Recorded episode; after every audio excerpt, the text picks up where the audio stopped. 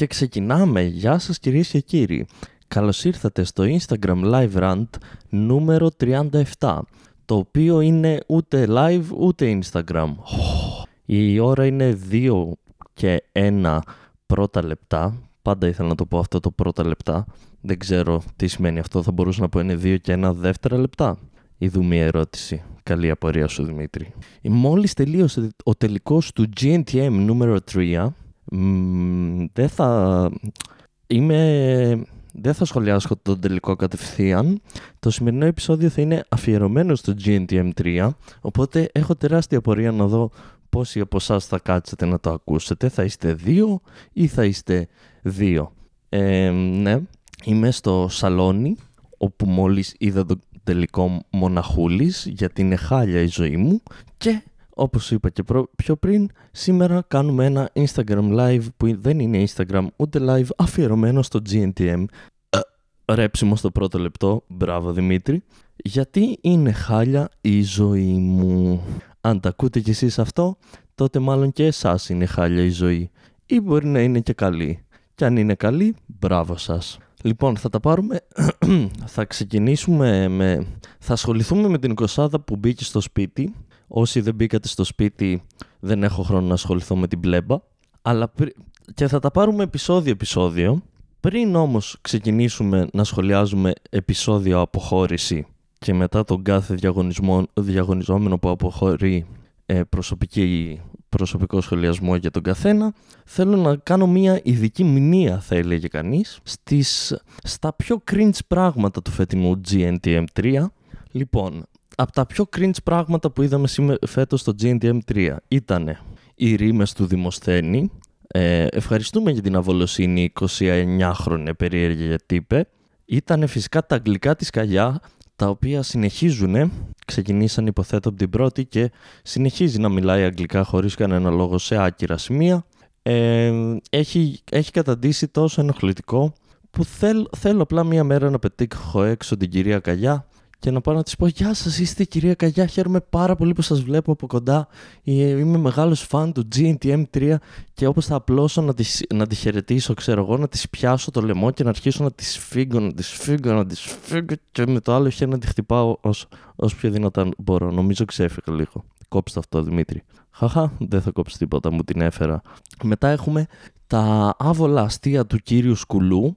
Ευχαριστούμε και τον κύριο Σκουλό για τις στιγμές αβολοσύνης που δημιούργησε μέσα στο παιχνίδι και με τα άβολα γέλια όλων των παικτών ακούγοντας αυτά τα α, α, άστοχα άβολα αστεία σε εισαγωγικά του κύριου Σκουλού και αποφάσισε επιτέλους bro τι είσαι. Ενώ η εξωτερική σου εμφάνιση δείχνει ότι μπορεί να είσαι τα πάντα. Είσαι Ιάπωνας, είσαι εκ της Αφρικής, είσαι από τη Λατινική Αμερική, είσαι Σουηδός, σίγουρα όχι, πες μας τι είσαι να ξέρουμε κι εμείς. Και μετά έχουμε φυσικά την, την κυρία Ζενεβιέβ με την ε, αβολοσύνη και το cringiness για το πόσο τρελή και λόκο και γιούχου είναι. Ε, να της πω προσωπικά ότι δεν μου φαίνεται καθόλου τρελή και ότι σαν διαγνωσμένος τρελό, τρελός θίγομαι με τις δηλώσεις της και πρέπει να το πάρει πίσω αλλιώς πρέπει να την κάνετε cancel γιατί οι άνθρωποι με ψυχικές ασθένειες ε, δεν είμαστε έτσι είμαστε πιο λειτουργικοί άνθρωποι από αυτό που είδατε από την κυρία Ζενεβιέβ. Τα φιλιά μου αν μας ακούει. Έπειτα ε, πάμε στη, στην ε, υπερχρήση της λέξης full από όλους τους διαγωνιζόμενους που σχεδόν όλοι ήταν σε ηλικία 20 χρονών και από ό,τι φαίνεται το λεξιλόγιο τους είναι πιο μικρό και από το πουλί του μπίτσι Οπότε μία στις τρεις λέξεις που βγάζαν από το στόμα τους ήταν full, οι άλλες δύο ήταν το τέλειο και το chill.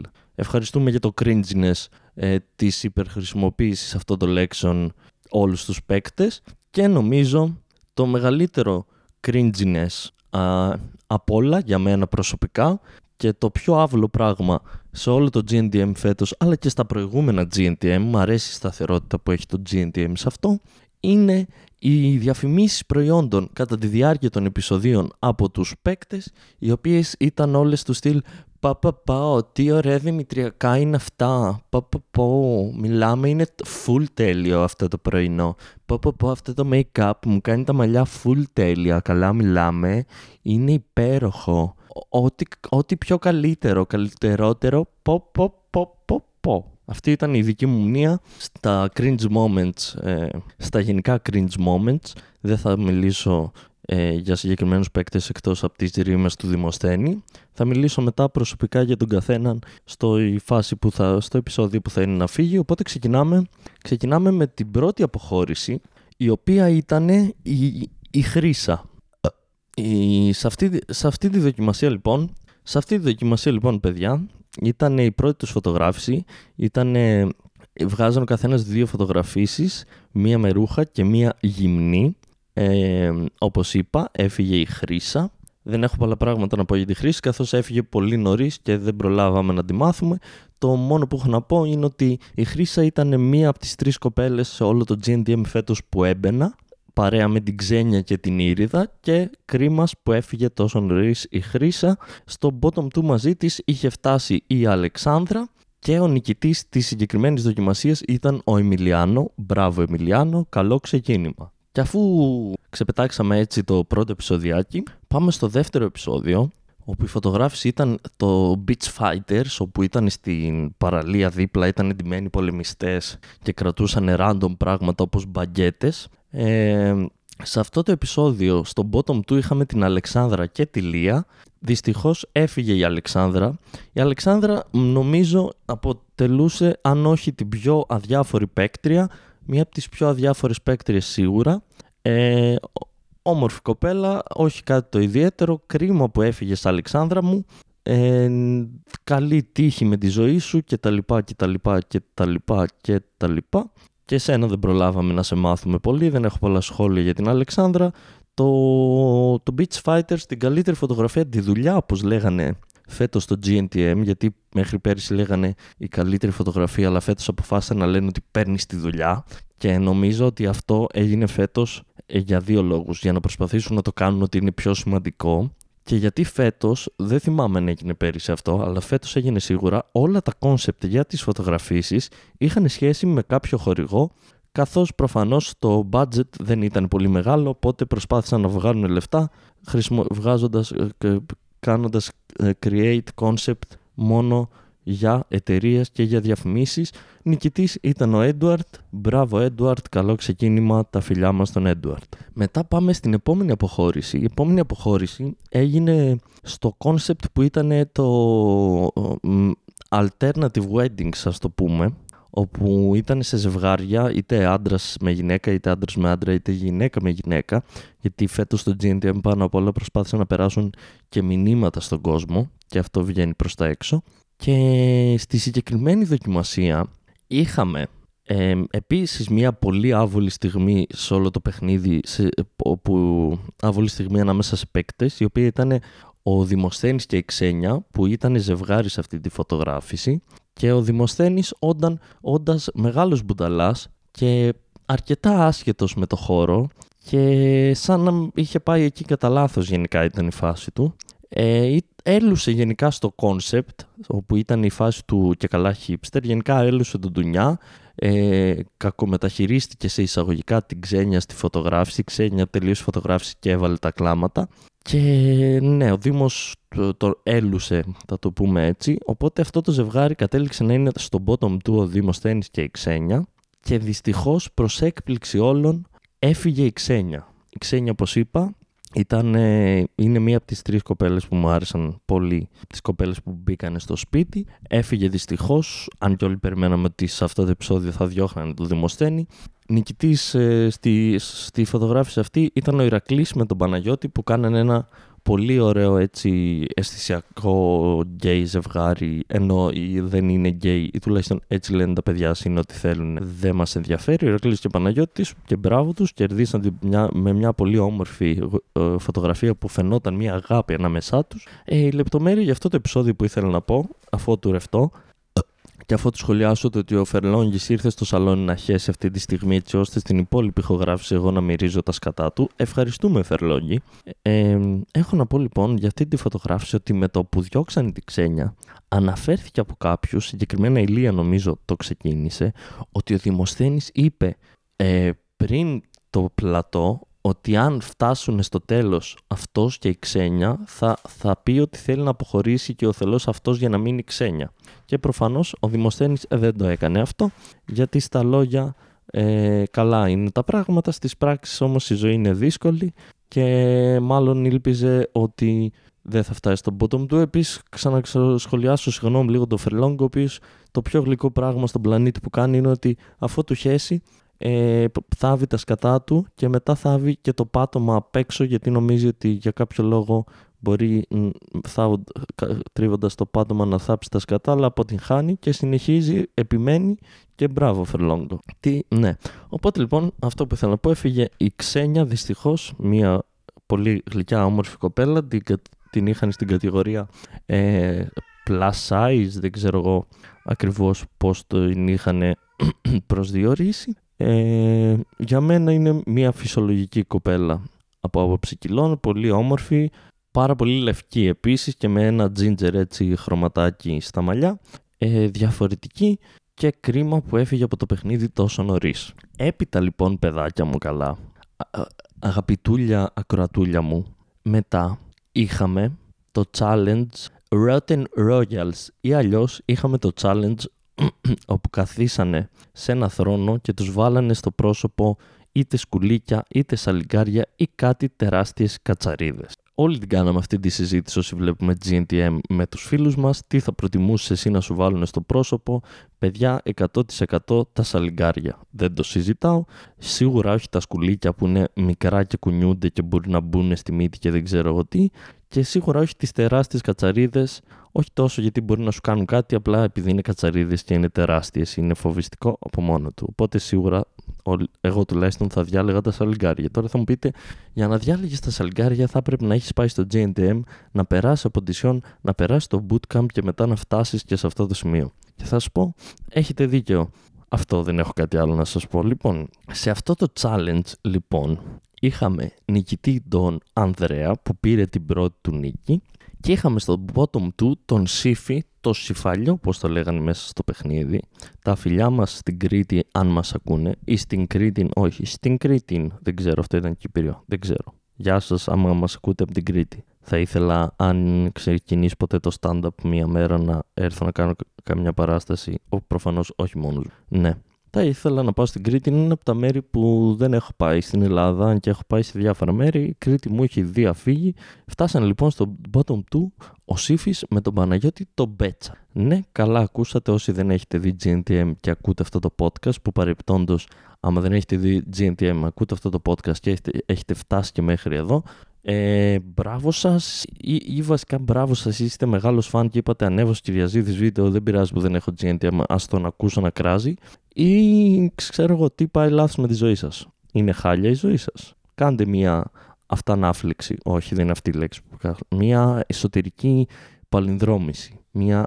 Ψαχτείτε λίγο μέσα σας να δείτε τι θέλετε από τη ζωή σας. Παναγιώτης ο Πέτσας, λοιπόν, ο οποίος τελικά έφυγε κιόλας, οπότε ας μιλήσουμε λίγο γι' αυτόν. Ήταν ένα παιδί έτσι πολύ, πολύ κάγκουρας και πολύ. Πώς να το πω τώρα είχε ένα υφάκι ότι εγώ είμαι τέλειος, είμαι καύλα και χαλαρά δικέ μου και όλα cool και με τα, τα, τουαζάκια του τα, και με το σπουλαρικό του στη μύτη και ανθός και γαλανά μάτια και το έπαιζε ότι εγώ είμαι ο καύλαρος και ήρθα εδώ και θα πάω μέχρι μακριά και τσουπ πήρε τα αρχίδια μας ο κύριος Πέτσας, τα φιλιά μας αν μας ακούει ε, και έφυγε από το παιχνίδι τόσο νωρίς, μία μικρή χαρά που πήρα, μία από τις μικρές χαρές που, χαρές που πήρα στο GNTM ε, και ξέρεις κάτι φίλε μου Παναγιώτη, δεν πειράζει που έφαγες, έφυγες στην πέτσα σου. Καταλάβατε επειδή το λένε πέτσας. Ωραία. Πάμε λοιπόν, πάμε στο επόμενο επεισόδιο, το οποίο είναι ένα επεισόδιο που κάθε χρόνο περιμένουμε όλοι στο GNTM, που θα έλεγε και η κυρία Καγιά, GNTM, στο makeover. Ναι, είναι το επεισόδιο που τους αλλάζουν τα μαλλιά και αρχίζουν και κλαίνε και ορίονται και φωνάζουν και παρανοούν. Ε, σε τούτο λοιπόν το επεισόδιο είχαμε Λοιπόν, πάμε από, τα διάφο- από τις αδιάφορες αλλαγές. Πάμε στον Εμιλιάνο που απλά του κάνανε κάτι πολύ μικρή διαφορά από ό,τι πριν. Στη Μαριαγά που της αλλάξανε λίγο το χρώμα και το μήκος. Στο Δημοσθένη που ουσιαστικά απλά τον ξυρίσανε. Στον Παναγιώτη τον, ε, άλλο Παναγιώτη, όχι τον Μπέτσα, τον Παναγιώτη το φίλο μας από τη Λάρισα ε, που απλά του κοντίνα λίγο το μαλλί αν δεν κάνω λάθος, στη Μαρινέλα που ουσιαστικά της ανοίξανε και του ξανθήναν το μαλλί, στο Σύφι που απλά του κοντίνα λίγο τα πλαϊνά και στην Παρασκευή που ουσιαστικά δεν τις κάνανε τίποτα. Αυτές ήταν οι πιο αδιάφορες αλλαγές του makeover. Μετά έχουμε τις τις, θε, ε, τις θετικές αλλαγές στο, στο makeover. Α, επίσης διάφορη αλλαγή ήταν η Ρασέλ που απλά της προσθέσανε μαλλί γιατί είχε κοντό μαλλί. Ε, κρατιέμαι να μην κράξω ακόμα τη Ρασέλ, θα έρθει η ώρα της όταν είναι το επεισόδιο που θα αποχωρήσει, οπότε συγκρατήσου Δημήτρη. Στις θετικές αλλαγές είχαμε τον Έντουαρτ που τον κάνανε ξανθό και του, του, του τέριαξε πολύ το ξανθό Μπράβο, Έντουαρτ Καύλα. Μετά είχαμε την Ήριδα που της κοντίναν το μαλλί και το κάνανε, όχι τελείως, της το κοντίναν καρεδάκι. Τώρα να ακούει ο Μπίτσι σκέφτεται Α, καρεδάκι, Ήριδα, Α, Καύλα, Α, Ήριδα, καρεδάκι, Α. Η οποία Ήριδα είναι η μία από τις τρεις ε, πιο ωραίες κοπέλες για μένα στο GNTM, ίσως η πιο ωραία και με το, το καρεδάκι το ξανθό της τέριαξε υπέροχα και της έδωσε ένα άλλο έτσι αέρα θα έλεγε κανείς και καύλα Α. Μετά είχαμε τον Ηρακλή που ουσιαστικά του κάνανε το μαλλί που είχε ήδη, απλά του, του προσθέσανε λίγο ξανθό στις άκρες, το ανοίξανε λίγο και έγινε λίγο έτσι τέριαζε περισσότερο με την επιδερμίδα του και μετά είχαμε αυτούς που κλαψουρίσανε παύλα ε, δεν τους άρεσαν οι επιλογές που έγιναν για τα μαλλιά τους. Αυτοί ήταν τρεις άντρες και δύο γυναίκες. Οι άντρες ήταν ο Εμμάνουελ που φοβήθηκε μη του τα κοντίνουν πολύ γιατί το μαλλί του είναι μπούκλες και αργεί να μεγαλώσει ε, όπου ουσιαστικά απλά του, το κοντίνα λίγο το μαλλί και του βάψανε ξανθές στις άκρες, τον κάνανε λίγο El Hadji Diouf για όσους ε, είναι άνω των 25 και βλέπανε ποδόσφαιρο παλιά. Ο El Hadji Diouf, αν δεν κάνω λάθος το όνομά του, ήταν ένας επιθετικός της Liverpool παλιά πριν το Σισε. Ε, δεν θυμάμαι από ποια χώρα της Αφρικής ήταν, αλλά ναι, αυτοί τον κάνανε λίγο El Hadji Diouf τον Εμμάνουελ. Μετά είχαμε τον Ανδρέα και τον Κωνσταντίνο τον Τσεντολίνη, όπου ουσιαστικά τους κοντίναν λίγο τα μαλλιά και ο, νομίζω πιο πολύ έκλεψε ο Τσεντολίνης που θα είχαν τις μπουκλίτσες τους ο, ο καημένος του. Γιατί λέει ότι όλη του τη ζωή είχε, είχε πάντα μπουκλίτσες και τώρα λίγο στην αχωριέται που δεν θα έχει άλλο μπουκλίτσες γιατί τόσο καιρό ένιωθε άνετα με τις μπουκλίτσες του. Ω μπουκλίτσες, καημένο παιδάκι, κοίτα τι του κάναν, του κόψαν τις μπουκλίτσες. Και πάμε στις δύο που κάναν τον περισσότερο σαματά και κλάψαν περισσότερο που προφανώς ήταν η Λία και η Ειρήνη όπου και στις δύο αυτές κοπέλες αποφάσισαν να τους κοντίνουν το μαλλί φουλ και να το κάνουν αγορέ και οι δύο οριόντουσαν και οι δύο φωνάζανε και οι δύο κλαίγανε και εγώ δεν θέλω να το κάνω και εγώ θα είμαι χάλια και μόλις έσπασε ο καναπές και εγώ θα μοιάζω με αγόρι και δεν ξέρω εγώ τι και δεν νιώθω θηλυκή και τρε... τε... παράνοιες τέτοιες Τελικά η Λία άρχισε να το δέχεται μετά αφού το είδε. Η Ειρήνη παρέμεινε αρνητική προς την αλλαγή της και είχε ξενερώσει. Μιας που αναφέραμε ίσως για πρώτη φορά εδώ την Ειρήνη, βασικά όχι θα ασχοληθούμε μαζί της αργότερα, ας μην προτρέχω. Λοιπόν, έτσι ξεκίνησε λοιπόν αυτό το επεισόδιο και μετά το makeover του ήρθε η στιγμή για την πρώτη φωτογράφηση με το νέο τους look. Wanna be on top που έλεγε και καλιά. Η, η, η άλλη φωτογράφηση αυτή ήταν πάλι με ζευγάρια, φωτογραφήθηκαν σε δυάδες μέσα σε ένα παλιό κλασικό αυτοκίνητο και το κόνσεπτ ήταν κάποιο είδους καταδίωξη ότι τους κυνηγάνε. Αν θυμάμαι σωστά, διαφημίζανε κοσμήματα και ρολόγια ή μόνο ρολόγια. Εδώ λοιπόν, στο bottom του έφτασε η Ήριδα με τη Μαρία Αγάπη. Η Ήριδα ήταν ζευγάρι με τη Λία ή η Μαρία Αγάπη ήταν ζευγάρι με τη Λία; Όχι, η Ήριδα ήταν με τον Ηρακλή. Η Λία ήταν με τη Μαρία Αγάπη, bottom του ήταν η Ήριδα με τη Μαρία Αγάπη και δυστυχώς έφυγε η Ήριδα προς στεναχώρια των περισσότερων αντρών νομίζω, ίσως από τα πιο model material για μένα ε, στις, στις κοπέλες που είδαμε φέτος, οι οποίες κοπέλες φέτος γενικά δείξανε το επίπεδο τους νομίζω ήταν πολύ χαμηλότερο από τις περσινές κοπέλες που είδαμε στο GNTM, τα φιλιά μας στην Κάτια και στην Κέισια μας ακούνε τις κάβλες μας που φτάσανε στο τελικό και η Κάτια κέρδισε κιόλας κάβλες. Α, ναι. Και δυστυχώς η Ήριδα έφυγε, ήταν μία από τις κοπέλες που ήλπιζα να πάει μακριά. Τα φιλιά μας επίσης την Ήριδα να μας ακούει. Και κάπου εδώ η Μιλιάνου κέρδισε ε, αυτή την, αυτό το, αυτό, τη φωτογράφηση που ήταν ζευγάρι με το Δημοσθένιο. Ο Μιλιάνο κέρδισε, έκανε τη δεύτερη του νίκη και έδειξε ότι είναι ένας δυνατός παίκτη. Μετά πάμε στη φωτογράφηση στο Aloo Fun Park. Ναι, καλά ακούσατε. Στο Aloo Fun Park. Γιατί όπως είπαμε πριν, πάνω απ' όλα η τοποθέτηση προϊόντος και οι διαφημίσεις. Στο Allou Fun Park λοιπόν ε, είχαμε, καταρχάς είχαμε την επική άβολη ατάκα της Ρασέλ η, που δεν θα την κράξω ακόμα, θα κρατηθώ και θα περιμένω να έρθει η σειρά της στο επεισόδιο που έφυγε, η οποία είπε ε, μετά τη φωτογράφηση ότι επειδή ήταν πάρα πολύ ενθουσιασμένη από το κόνσεπτ και ότι της ταίριαζε και δεν ξέρω εγώ τι μαλακίες έλεγε, είπε ε, στην κυρία Ζενεβιέβ ότι σας σε ευχαριστώ πάρα πολύ για το κόνσεπτ και να, ε, να, το ξέρεις εγώ, ε, να το ξέρετε εγώ έχω βγει από το αιδοίο της ότι και καλά είναι κόρη της. Ε, ναι,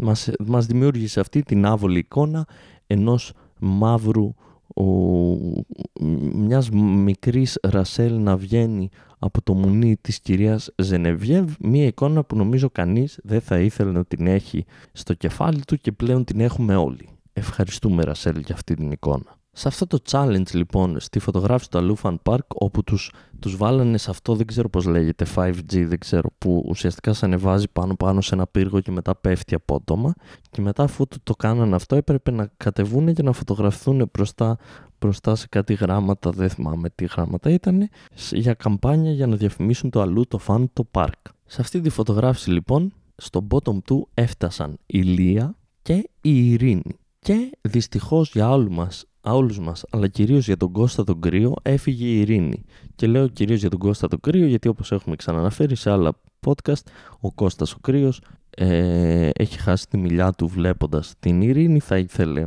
να την παντρευτεί, να γίνει η μητέρα των παιδιών της, ο Κώστας να γίνει η μητέρα των παιδιών της ειρήνης και έφυγε η ειρήνη και όχι τίποτα άλλο, ήταν λίγο καιρό μετά το makeover και ουσιαστικά πάνω κάτω τζάμπα τα κλάματα τόσο καιρό για το μαλλί γιατί κατευθείαν έφυγε οπότε τζάμπα της κόψανε το μαλλί της καημένης. Ε, στην προκειμένη περίπτωση είχαμε νικητή τον Ηρακλή που έκανε εκεί κάτι ωραία, πηδούσε στον αέρα, έπεφτε, έκανε ναι, τα δικά του ο οποίος πήρε και αυτός στη δεύτερη του νίκη και πλέον με τον Εμιλιάνο σε αυτό το σημείο είχαν και οι δύο από δύο νίκες και θεωρούνταν αν και ακόμα νωρίς ότι είναι από τα φαβορή. Μετά λοιπόν παιδιά είχαμε το επεισόδιο που δεν θυμάμαι ποια ήταν η καμπάνια, παίζει να ήταν για παγωτά, όπου τρέχανε σε ένα, σε ένα μέρος εκεί πέρα, σε ένα διάδρομο, τρέχανε, έπεφτε, έπεφτε από το ταβάνι σε ένα σημείο σαν καταράχτης νερό γάλα τι ήτανε και έπρεπε να πηδήξουν μέσα από τον καταράκτη όπως τρέχουνε και η φωτογραφία έβγαινε εκείνη την ώρα. Σε αυτό το επεισόδιο λοιπόν ε, έχω τις εξής παρατηρήσεις. Έχουμε τη Λία που αποδεικνύει πλέον σιγά σιγά με τον καιρό ότι εγκεφαλικά δεν είναι, δεν είναι πολύ λειτουργική. Κάποιοι κακοπροαίρετοι θα μπορούσαν να την ονομάσουν και χαζή, η οποία την ώρα που ήταν να φωτογραφηθεί πήγε και έτρεξε και πήδηξε στο σημείο που είναι ο καταράκτης πριν ξεκινήσει ο καταράκτη. Νομίζοντας ότι αυτό είναι το challenge, ενώ έχει δει πιο πριν και έχει ακούσει ότι πηδάς ε, μέσα από τον καταράκτη, αυτή αποφάσισε απλά να πάρει φόρα για να πηδήξει στο τίποτα και την κοιτούσαν όλοι σε φάση «Α, μάλλον δεν έχεις τελειώσει δημοτικό, δεν πειράζει, για όλους υπάρχει μια ευκαιρία». Είχαμε αυτή τη στιγμή από τη Λία, είχαμε τη Ρασέλ που κρατιέμαι να μην κράξω, αλλά θέλω να κράξω, η οποία γενικά μας είχε σπάσει το πέος σε όλα τα επεισόδια και το παίζει κάποια ενώ δεν είναι, αλλά κρατιέμαι θα το σχολιάσουμε μετά αυτό, η οποία Ρασέλ στο δικό της σετ έπαιρνε φόρα αλλά την ώρα που ήταν να πηδήξει μέσα από τον καταράκτη, ουσιαστικά απλά έκανε βήμα. Δεν πήδηξε ποτέ μέσα από τον καταράκτη και της έλεγαν όχι έτσι. Πρέπει να πηδήξεις. Και αυτή έλεγε Δεν ξέρω, δεν μπορώ, προσπαθώ. Και ξανά παίρνε φόρα και ουσιαστικά πηδούσε σαν ένα Σούπερ Μάριο που δεν μπορεί να πηδήξει.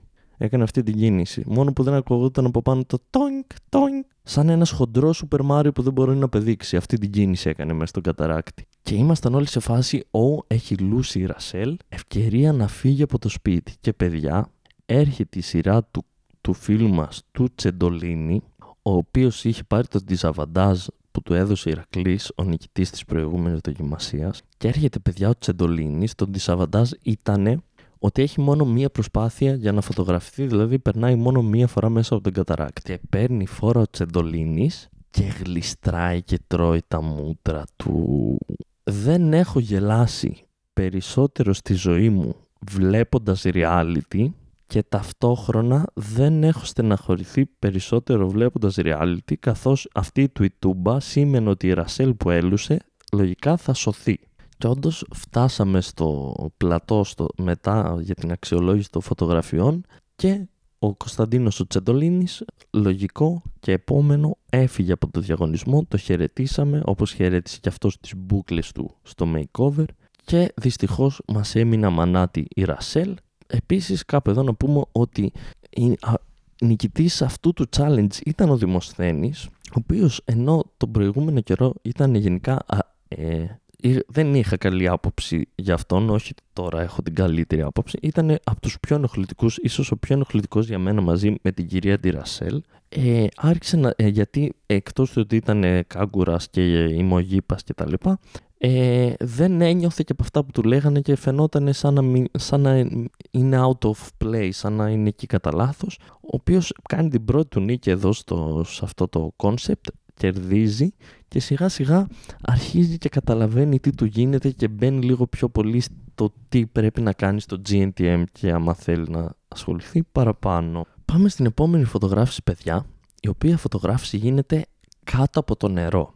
Έχουν στήσει εκεί σε μια βαθιά πισίνα 4-5 μέτρα πόσο ήταν, έχουν στήσει ένα ολόκληρο σαλόνι και το κόνσεπτ είναι ότι ο καθένας, ότι είναι σαν να είσαι στο σπίτι σου και ο καθένας είχε ένα task να διαβάζει εφημερίδα, να μιλάει στο τηλέφωνο, να καίει τα μακαρόνια, να παίζει το μουνί του. Ο καθένας είχε να κάνει κάτι. Ε, σε αυτό το κόνσεπτ λοιπόν, ουσιαστικά είχαν δύτες δίπλα τους, είχαν φιάλη οξυγόνου στο στόμα, οι δύτες τους ακολουθούσαν μέχρι να φτάσουν στον πάτο οι παίκτες και με το που φτάνανε στον πάτο τραβούσανε, βγάζανε το, το καλώδιο, το, καλώδιο, το σωλήνα που είχε το, η φιάλ, το οξυγόνο και είχαν μερικά δευτερόλεπτα όσο αντέχανε να φωτογραφηθούν και μετά έβγαιναν στην επιφάνεια, ξαναπαίρνανε οξυγόνο, κατεβαίνανε και φωτογραφιζόντουσαν. Σε αυτό το κόνσεπτ όλοι το κάνανε ανεξαιρέτως του πόσο καλές βγήκαν οι φωτογραφίες, όλοι νιώσανε, καταλάβανε, βγάλανε, ε, παίρναν το οξυγόνο, ε, κολυμπούσανε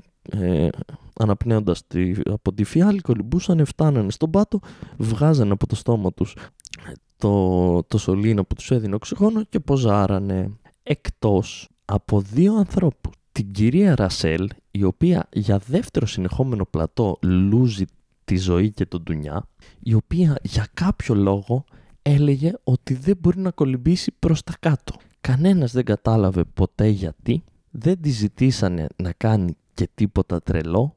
Δηλαδή, α, άμα αφαινόταν ελεύθερη, επειδή ήταν και σε πισίνα και δεν είναι ότι είσαι στη θάλασσα που έχει άνοση, άμα απλά άφηνε ελεύθερο το σώμα της, θα έφτανε προς τον πάτο. Οπότε το ερώτημά μου είναι πώς προσπαθώντας να κολυμπήσει προς τον πάτο, δεν μπορούσε να πάει προς τον πάτο. Και η Ρασέλ λοιπόν μέσα στον χρόνο που είχε ουσιαστικά δεν πρόλαβε να φτάσει στον πάτο και να βγάλει μία φωτογραφία όπου να κάνει το task που της είχαν πει. Και έβγαλε ένα κλικ απλά κάπου ενδιάμεσα στο νερό και υπήρχε σαν ένα φίκι ξέρω. Και η δεύτερη φίλη μας που, έλωσε, που έλουσε ήταν η Παρασκευή η οποία Παρασκευή ενώ έφτασε ως τον πάτο κολυμπώντας δεν ξέχα, ξέχασε να βγάλει το σωλήνα με το οξυγόνο από το στόμα. Δεν ξέρω για εσάς, αλλά εγώ, σαν Δημήτρης που μιλάω, που γενικά όταν αναπνέω δεν έχω σωλήνες στο στόμα. Άμα, άμα μου λέγανε πρέπει να φτάσει στον πάτο και μετά να βγάλεις το σωλήνα και να κάνει, βγεις φωτογραφίες, όσο προσιλωμένος και να ήμουν στις φωτογραφίες, δεν θα ξεχνούσα ότι έχω στο στόμα μου ένα σωλήνα που με βοηθάει να αναπνέω. Η Παρασκευή το ξέχασε. Η Παρασκευή το ξέχασε όχι μόνο το ξέχασε, αλλά ο δίτης που κρατούσε τη φιάλη προσπαθούσε να τη τραβήξει το καλώδιο, μπας και αυτή νιώσει και το αφήσει, αλλά δεν το άφηνε. Οπότε η Παρασκευή κατέληξε να λούζει ένα βήμα έξτρα από ό,τι έλουσε η Ρασέλ και έφυγε παιδιά η Παρασκευή που για μένα ήταν μία μικρή νίκη σε εισαγωγικά καθώς σε όλο το παιχνίδι είχε ένα βλέμμα της Αγελάδας, φαινόταν σαν να μην ξέρει τι, τι της γίνεται. Αυτοί μαζί με τη Λία φαινόντουσαν να έχουν τη λιγότερη αντίληψη του τι συμβαίνει και μαζί και ο Δημοσθένης ίσως. Ε, ήταν στο παιχνίδι και δεν ήταν, ήταν το ίδιο. Είχε συνέχεια το ένα, συνέ, ένα συνέστημα, είχε συνέχεια ένα βλέμμα. Ήταν σαν να είναι ένα ρομπότ. ήταν σαν να τη βάλανε με το ζόρι να είναι εκεί. Οπότε και επίσης δεν, την, δεν μου φάνηκε ποτέ όμορφη και νομίζω την κράτησαν εκεί, απλά ήταν το κάτι το διαφορετικό. Οπότε ήταν μια, μια, ήταν μια, μια μικρή χαρά με, εν μέρη που δεν θα την είχα στο υπόλοιπο παιχνίδι να τη βλέπω, αλλά από την άλλη ταυτόχρονα ήταν μια τεράστια στεναχώρια που η Ρασέλ ενώ έλουσε δεύτερο σερή επεισόδιο, κάποιος άλλος έλουσε περισσότερο από τη Ρασέλ και η Ρασέλ σαν κατσαρίδα που είναι κατάφερε να επιβιώσει. Παρεμπιπτόντως σε αυτή τη δοκιμασία κέρδισε ο Εμιλιάνο, ο οποίος είχε μια πολύ ωραία φωτογραφία, αν και ο Ηρακλής επίσης ήταν εξαιρετικός σε αυτή τη φωτογράφηση. Φτάνοντας ο Εμιλιάνο τις τρεις νίκες, παύλα ε, τις τρεις να πάρει τρεις φορές τη δουλειά που λένε στο χωριό τους. Και κάπου εδώ παιδιά μου ωραία πάμε στην φάση όπου ουσιαστικά εδώ είχαμε ένα, ένα διαγωνισμό ομάδων θα έλεγε κανείς. Ε, ήταν ο πρώτος διαγωνισμός που δεν ήταν μόνο φωτογραφία, ήταν συνδυασμός με πασαρέλα και αυτό που έγινε ήταν ότι έφερε η παραγωγή την κυρία Μέρη Συνατσάκη, τα φιλιά μας την κυρία Μέρη Συνατσάκη, μια από τις πιο όμορφες γυναίκες στην Ελλάδα και την κυρία Αθηνά Οικονομάκου, γεια σου κυρία Οικονομάκου και εσύ, οι οποίες θα διάλεγαν από τους παίκτες που έχουν απομείνει ε, τους μισούς η μία και τους μισούς η άλλη. Η Συνατσάκη είχε σαν κόνσεπτ το Woodstock, ενώ η Οικονομάκου είχε το Μιλάνο. Και διαλέξανε, μοιράσανε τους παίκτες, οι παίκτες κάνανε πασαρέλα και φωτογραφηθήκανε. Και να μην τα πολύ λέμε, κυρίως γιατί δεν θυμάμαι περισσότερες πληροφορίες και ήταν λίγο αδιάφορο η φάση ε, φτάσανε στο bottom του ο Εμμάνουελ και ο Ηρακλής. Κάπου εδώ... Έσπασε η φωνή μου. Κάπου εδώ να πούμε για τον Εμμάνουελ και τον Ηρακλή ότι μαζί με τον Σύφη και τον Εμιλιάνο ήταν σε ένα δωμάτιο και είχαν αποφασίσει ότι θα το λένε αυτό το δωμάτιο το campaign γιατί και καλά είναι τόσο γαμάτι και τέλειοι και ωραίοι που ό,τι και να κάνουν είναι για καμπάνιες. Ναι, μάλλον είναι για να τους κρεμάσουν καμπάνες θα πω εγώ ε, οπότε φτάσαμε για πρώτη φορά κάποιος από το campaign ε, να φύγει σίγουρα γιατί ήταν ανάμεσα σε Εμμάνουελ και Ηρακλή. Έφυγε ο Εμμάνουελ.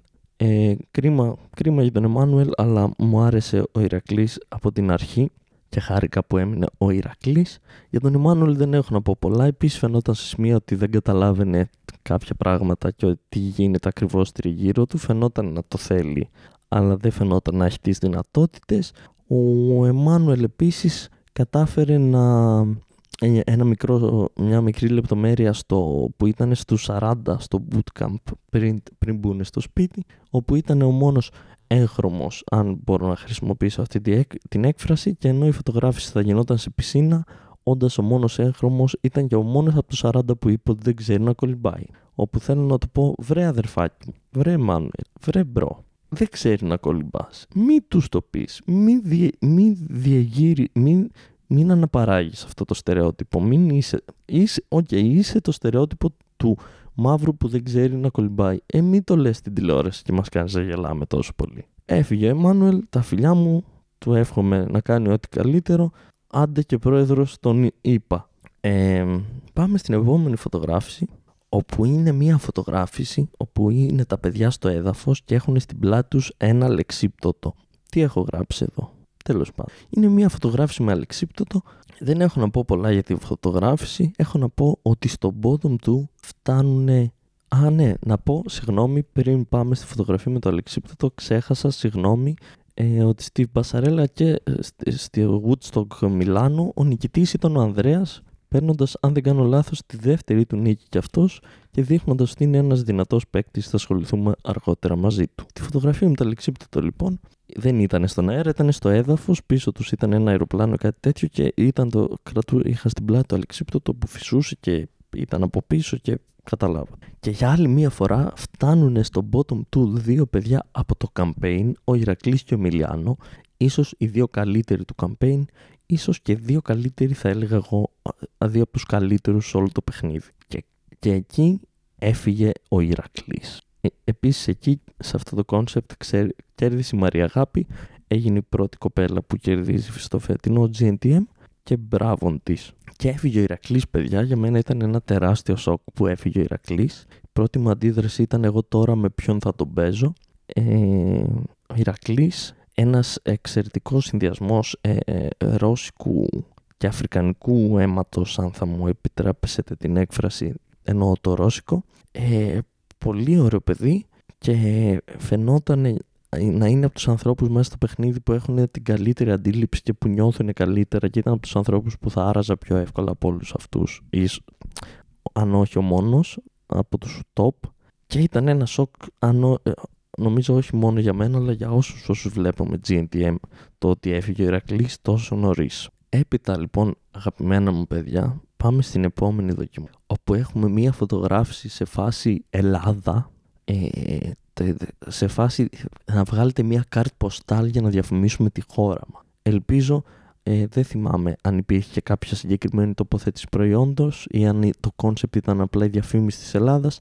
Ελπίζω ο κύριος Μητσοτάκης ξέρω ότι έχει δώσει λεφτά σε πάρα πολλά μέρη που δεν θα έπρεπε, έχει κατασπαταλήσει το, το, το χρήμα του ελληνικού φορολογούμενου λαού Ελπίζω να μην ήταν χορηγός η ελληνική κυβέρνηση σε αυτό και να μην πληρώσαμε το GNTM για να μας κάνουν κάρτ ποστάλ. Σε αυτό το, σε αυτό το concept λοιπόν με τις κάρτ ποστάλ τους πήγανε σε ένα χωριουδάκι. Κάποιοι θα πίνανε τσίπουρο με έναν παππού εκεί του χωριού κάποιοι θα παίζαν τάβλη με έναν άλλο παππού κάποιοι θα κόβανε κρέατα μαζί με το χασάπι και κάποιοι θα δουλεύανε και καλά στο παντοπολείο.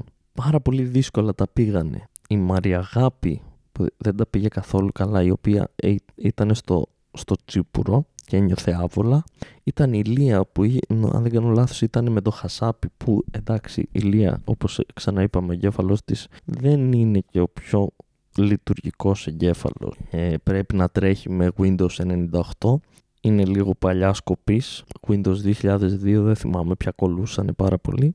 Είναι λίγο δύσκολη κοπέλα όπως και να το κάνεις. Η Λία λοιπόν στο Χασάπι πήγε πάρα πολύ δύσκολα και επίσης πήγε ο Δημοσθένης δύσκολα στο Παντοπολείο και η Ρασέλ επίσης στο Παντοπολείο. Και παιδιά, έφτασε η στιγμή που περιμέναμε νομίζω όλοι. Είχαμε αρχίσει να φοβόμαστε ότι δεν θα γίνει. Είχαμε αρχίσει να βλέπουμε φιάλτες. Είχαμε αρχίσει να πιστεύουμε ότι, ότι δεν υπάρχει ο Θεός του GNTM και ότι όλα είναι άδικα στη ζωή και μάταια, αλλά ευτυχώς, ευτυχώς έφυγε η Ρασέλ. Έφυγε η Ρασέλ και έφυγε και ένα βάρος από μέσα μου ότι θα μπορώ να βλέπω το GNTM χωρίς να νευριάζω όποτε βλέπω τη Ρασέλ. Η Ρασέλ μια κοπέλα από κάπου, μια περιοχή στην Αθήνα που δεν θυμάμαι τώρα, ε, έγχρωμη κοπέλα. Το ότι ήταν έγχρωμη δεν ξέρω αν είχε καμία σχέση, αλλά το, ε, γενικά η Ρασέλ είχε ένα υφάκι σε όλο το παιχνίδι ότι εγώ είμαι γαμάτη, εγώ είμαι τέλεια. Είχε ένα υφάκι ε, το έπαιζε ότι είναι η Beyoncé ενώ ήταν η Beyoncé. Δεν έχω κάτι καλύτερο. Το έπαιζε ότι είναι η Beyoncé ότι είναι από γκέτο και ε, δεν θα μου πεις σε μένα τίποτα και είμαι καλύτερη και και ουσιαστικά ήταν απλά από μια άκυρη περιοχή της Αθήνας και αυτό ήταν όντως. Μας έσπασε το πούτσο, σπίτι σου Ρασέλ, κάπου εδώ να πούμε ότι ο μόνος που έκανε calling out, μεγάλο calling out, τη βλακεία της Ρασέλ ήταν ο Παναγιώτης ο Λαρισαίος, τα φιλιά μας του Παναγιώτη του Λαρισαίου και επίσης να πούμε ε, μια, άβολη, μια άβολη και περίεργη στιγμή που δημιουργήθηκε στο GNTM η οποία ήταν η Ρασέλ που μια μέρα κοιμήθηκε στο ίδιο κρεβάτι με τον Έντουαρτ. Ε, κάπου εδώ να πω κρίμα Έντουαρτ φαίνεσαι πολύ καλό παιδί, πολύ λειτουργικός. Ε, τι λάθος έκανες αυτή, τι λάθος επιλογή ήταν αυτή, πόσο πολύ είχες πιει, αν δεν είχες πιει, πόσο καιρό είχες να γαμίσεις βρεμπρό που ξάπλωσες με τη Ρασέλ, σου αξίζουν πολύ καλύτερα πράγματα. Να πούμε ότι στο bottom του ήταν η Ρασέλ με το Δημοσθένη, οπότε όποιος και να άφευγε, εγώ προσωπικά θα ήμουν χαρούμενος. Τελικά έφυγε η Ρασέλ και επίσης να πούμε ότι νικητή σε αυτό το challenge ήταν ο Σύφη, το Σιφαλιό, το Σιφάκι, το Σιφόνι. Πάμε στην επόμενη δοκιμασία, παιδιά, όπου ήταν μια φωτογράφηση όπου και καλά βγάζανε βόλτα κάποια σκυλιά. Κρατούσαν σκυλιά, φορούσαν εκεί τα κρυβά τους τα ρούχα και τα πηγαίνανε βόλτα. Για μένα έχει πάει πολύ ωραία ο Εμιλιάνος. Δεν έχω πολύ σχολια... μεγάλο σχολιασμό γι' αυτό. Είχε διάφορων ειδών ζώα, μικρά με σκυλιά, μικρά, μεγάλα, με τέσσερα πόδια, με τρία πόδια, χωρίς πόδια, με φτερά, όλων των ειδών τα σκυλιά. Στο bottom του φτάσανε η Μαρινέλα, και ο Παναγιώτης. Ο Παναγιώτης από τη Λάρισα, ο οποίος και δυστυχώς έφυγε, ε, ήταν από τους πιο φαν ανθρώπους να βλέπεις μέσα στο παιχνίδι. είχε μια εξέλιξη θα έλεγε κανείς σε σχέση με από όταν μπήκε. Δεν ξέρω κατά πόσον θέλει όντως να ασχοληθεί με αυτό επαγγελματικά. Ο άνθρωπος έχει, δεν θυμάμαι, γελάδια ή εγωπρόβατα στη Λάρισα. Ε, ήταν πολύ φαν, χαιρόμουν κάθε φορά που τον έβλεπα να κράζει την Ρασέλ. Ήτανε, ε, ήτανε, έφευγε ένα κομμάτι φάνες από το σπίτι του GNTM. Και το τελευταίο που έχω να πω για τον Παναγιώτη, τα φιλιά μας αν μας ακούει Παναγιώτη από τους πιο συμπαθητικούς ανθρώπους του GNTM. Ο Παναγιώτης, ε, μόλις του είπα μπράβο και ότι είναι από τους πιο συμπαθητικούς, θα το κράξω λίγο, δεν είναι κράξιμο. Ε, θα πω ότι η ηλικία που μας λέγανε ότι έχει είναι 23-24 και μοιάζει με 37.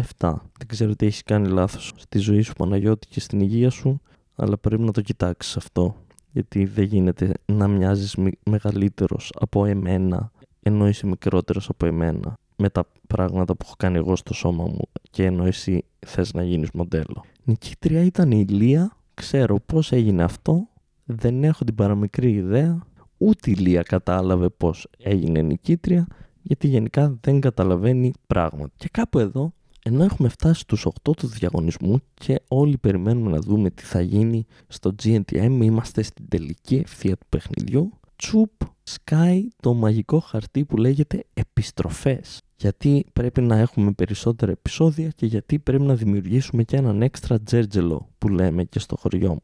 Όπου τις επιστροφές τις διάλεξε ένας υπεύθυνος από το Elite, το οποίο είναι ένα γραφείο, ελπίζω όχι κηδιών, στο Λονδίνο και είναι, ε, είναι ένα από τα βραβεία του νικητή θα ήταν να δουλέψει με το Elite για δύο χρόνια.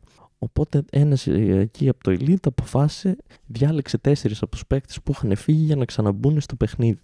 Και οι τέσσερις οι παίκτες που διάλεξε ήταν ο Εμμάνουελ, ο Ηρακλής, η Παρασκευή και η Ξένια. Πάνω στο οποίο έχω να πω ότι αντί να βάζανε τον Εμμάνουελ και την Παρασκευή ξανά μέσα, θα μπορούσαν να είχαν βάλει την Ήριδα, την Ειρήνη ή τη Χρύσα ή ακόμα και το φίλο μου τον Παναγιώτη. Οπότε μπήκανε Μάνουελ Ηρακλής, Παρασκευή και Ξένια. Και είμαστε πάλι στους 12 και πάμε στην επόμενη δοκιμασία όπου είναι για άλλη μία φορά βλέπουμε ζευγάρια, τους χωρίζουν σε ζευγάρια και η φωτογράφηση έχει θέμα ουσιαστικά κάτι σαν κουμφού στον αέρα. Μία μάχη έτσι ανάμεσα σε δράκο και τίγρη και πελεκάνο και υπόκαμπο και υποθάλαμο και υποπόταμο και υποχθόνιο και ουσιαστικά ήταν πάνω σε δύο τραμπολίνα. Έπρεπε να συντονιστούν οι δύο διαγωνιζόμενοι που ήταν μαζί στην ομάδα να πηδήξουν ταυτόχρονα και να βγάλουν μια πολεμική έτσι φάση φωτογραφία. Εδώ λοιπόν παιδιά είχαμε το Σύφη με τον Ανδρέα που ήταν το ένα ζευγάρι όπου για κάποιο λόγο ενώ βγάζανε φωτογραφία σκεφτήκαν ότι θα είναι καλή ιδέα να, να συγχρονιστούν να πηδήξουν ο ένας στο τραμπολίνο του άλλου με, το οποίο στη φωτογραφία δεν βγάζει κανένα νόημα το να πηδήξετε, πηδήξετε ο ένας το τραμπολίνο στο άλλο τραμπολίνο. Δεν ξέρω πως το σκέφτηκαν. Γενικά ο Ανδρέας που θα το σχολιάσουμε αργότερα ε, είχε γενικά κάποιες ιδέες οι οποίες μπορεί στο μυαλό του να φαινόντουσαν καλές ιδέες αλλά γενικά άμα το IQ σου είναι μεγαλύτερο από μιας ε, μικρής αμοιβάδας καταλαβαίνεις ότι ίσως και να μην είναι λειτουργικές. Επίσης ένα ζευγαράκι που δεν τα πήγε καθόλου καλά ήταν η Παρασκευή με την Ξένια όπου ε, η η Παρασκευή είχε αποφασίσει μόνη της ότι θα είναι υπεύθυνη για τον συγχρονισμό τους, αλλά μετρούσε τελείως λάθος σε σχέση με το πώς πηδούσαν και γενικά δυσκολευτήκαν πάρα πολύ να βγάλουν πόζα. Γενικά η Παρασκευή συνέχισε να δείχνει ότι γιατί είμαι εδώ, τι κάνω εδώ. Είχε το βλέμμα ε, μιας, χαμε, ε, μιας χαμένης αντιλόπης μέσα σε ένα σούπερ μάρκετ.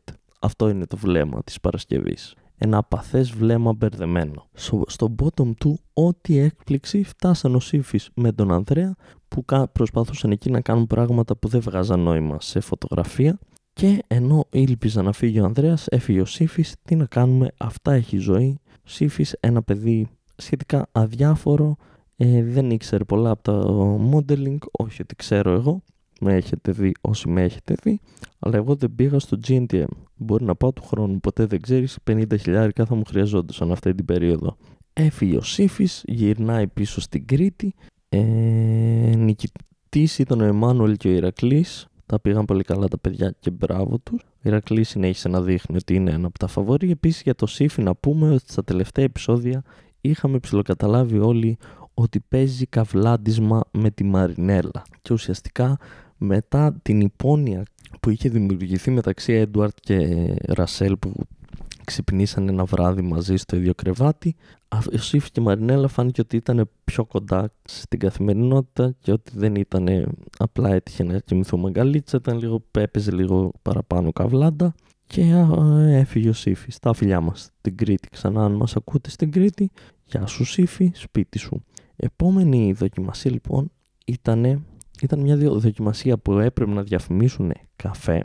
Ήταν εντυμένη με εσώρουχα σε ένα κρεβάτι και σε κάθε διαγωνιζόμενο εμφανιζόταν κάποιος διάσημος και έπρεπε ε, να, ο διάσημος προσπαθούσε να τους ενοχλήσει φωνάζοντας, μιλώντας τους. Αυτοί έπρεπε να τον αγνοήσουν. Ήταν ένα έξτρα, μια έξτρα δυσκολία στο challenge. Ε, σε αυτό το challenge λοιπόν ε, έχω τις εξής σημειώσεις. Έχω τον Εμμάνουελ που ενώ τους έχουν πει παιδιά ε, ήταν αυτοί ξαπλωμένοι στο κρεβάτι και δίπλα στο πώς λέγεται το έπιπλο δίπλα που έχει πάνω το φωτιστικό τη λάμπα εκεί τέλος πάντων είχε ένα ποτήρι καφέ τους είπαν παιδιά μην ασχοληθείτε με τον καφέ απλά προσπαθήστε να βγείτε σεξ και ωραίοι και όμορφοι και δεν ξέρω εγώ τι Εμμάνουελ με το που άκουσε μην ασχοληθείτε με τον καφέ ήταν σαν να του είπανε Εμμάνουελ ασχολήσου με τον καφέ και πέρασε όλο του το σετ να κάνει πως πάει να πιάσει τον καφέ ήμουνα πάρα πολύ σίγουρος ότι σε αυτή τη δοκιμασία ο Εμμάνουελ θα φύγει Παρόλα αυτά στο bottom του φτάσανε η Μαρινέλα και ο Δημοσθένης. Έφυγε η Μαρινέλα, κέρδισε η Παρασκευή και ουσιαστικά αυτό ήταν το ξεκίνημα της Παρασκευής που άρχισε να ανεβαίνει κι άλλο.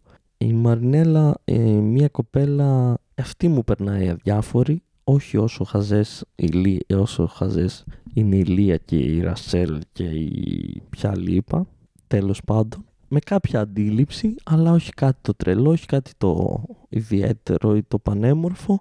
Ε, όταν η Λία έχει μακριά μαλλιά, μοιάζανε πολύ η Λία με τη Μαρινέλα, έφυγε η Μαρινέλα, με το που έφυγε ο Σύφης, έφυγε και η Μαρινέλα το ζευγάρι του. Ε, αυτό γίνεται γενικά στη φύση και αν έχετε ακούσει, μπορεί να έχετε ακούσει από γνωστούς σας. Πέθανε ο παππούς μου και ένα μήνα μετά πέθανε και η γιαγιά μου γιατί δεν άντεχε χωρίς τον παππού μου.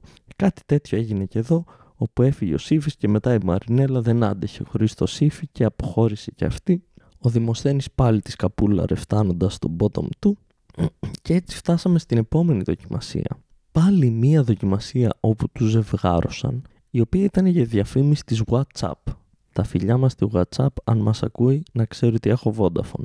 Ε, και το κάθε ζευγάρι τους βάλανε πάνω σε ξυλοπόδαρα και έπρεπε να σχηματίσουν ένα γράμμα. Τώρα, για άλλη μία φορά είδαμε τον Ανδρέα που ήταν ζευγάρι με τον Ηρακλή να θέλει να κάνει κάτι το διαφορετικό και κάτι το wow και κάτι το τρελό και να ξεχωρίσει. Ο Ανδρέας λοιπόν με τον Ηρακλή είχαν το γράμμα Χ, το οποίο ακούγεται σχετικά σε ένα εύκολο γράμμα να το φτιάξουμε το σώμα σου και ειδικά όταν είσαι σε ξυλοπόδαρα που είναι γενικά δύσκολο να κάνεις κινήσεις, το χ ακούγεται λίγο λειτουργικό, αρκετά λειτουργικό.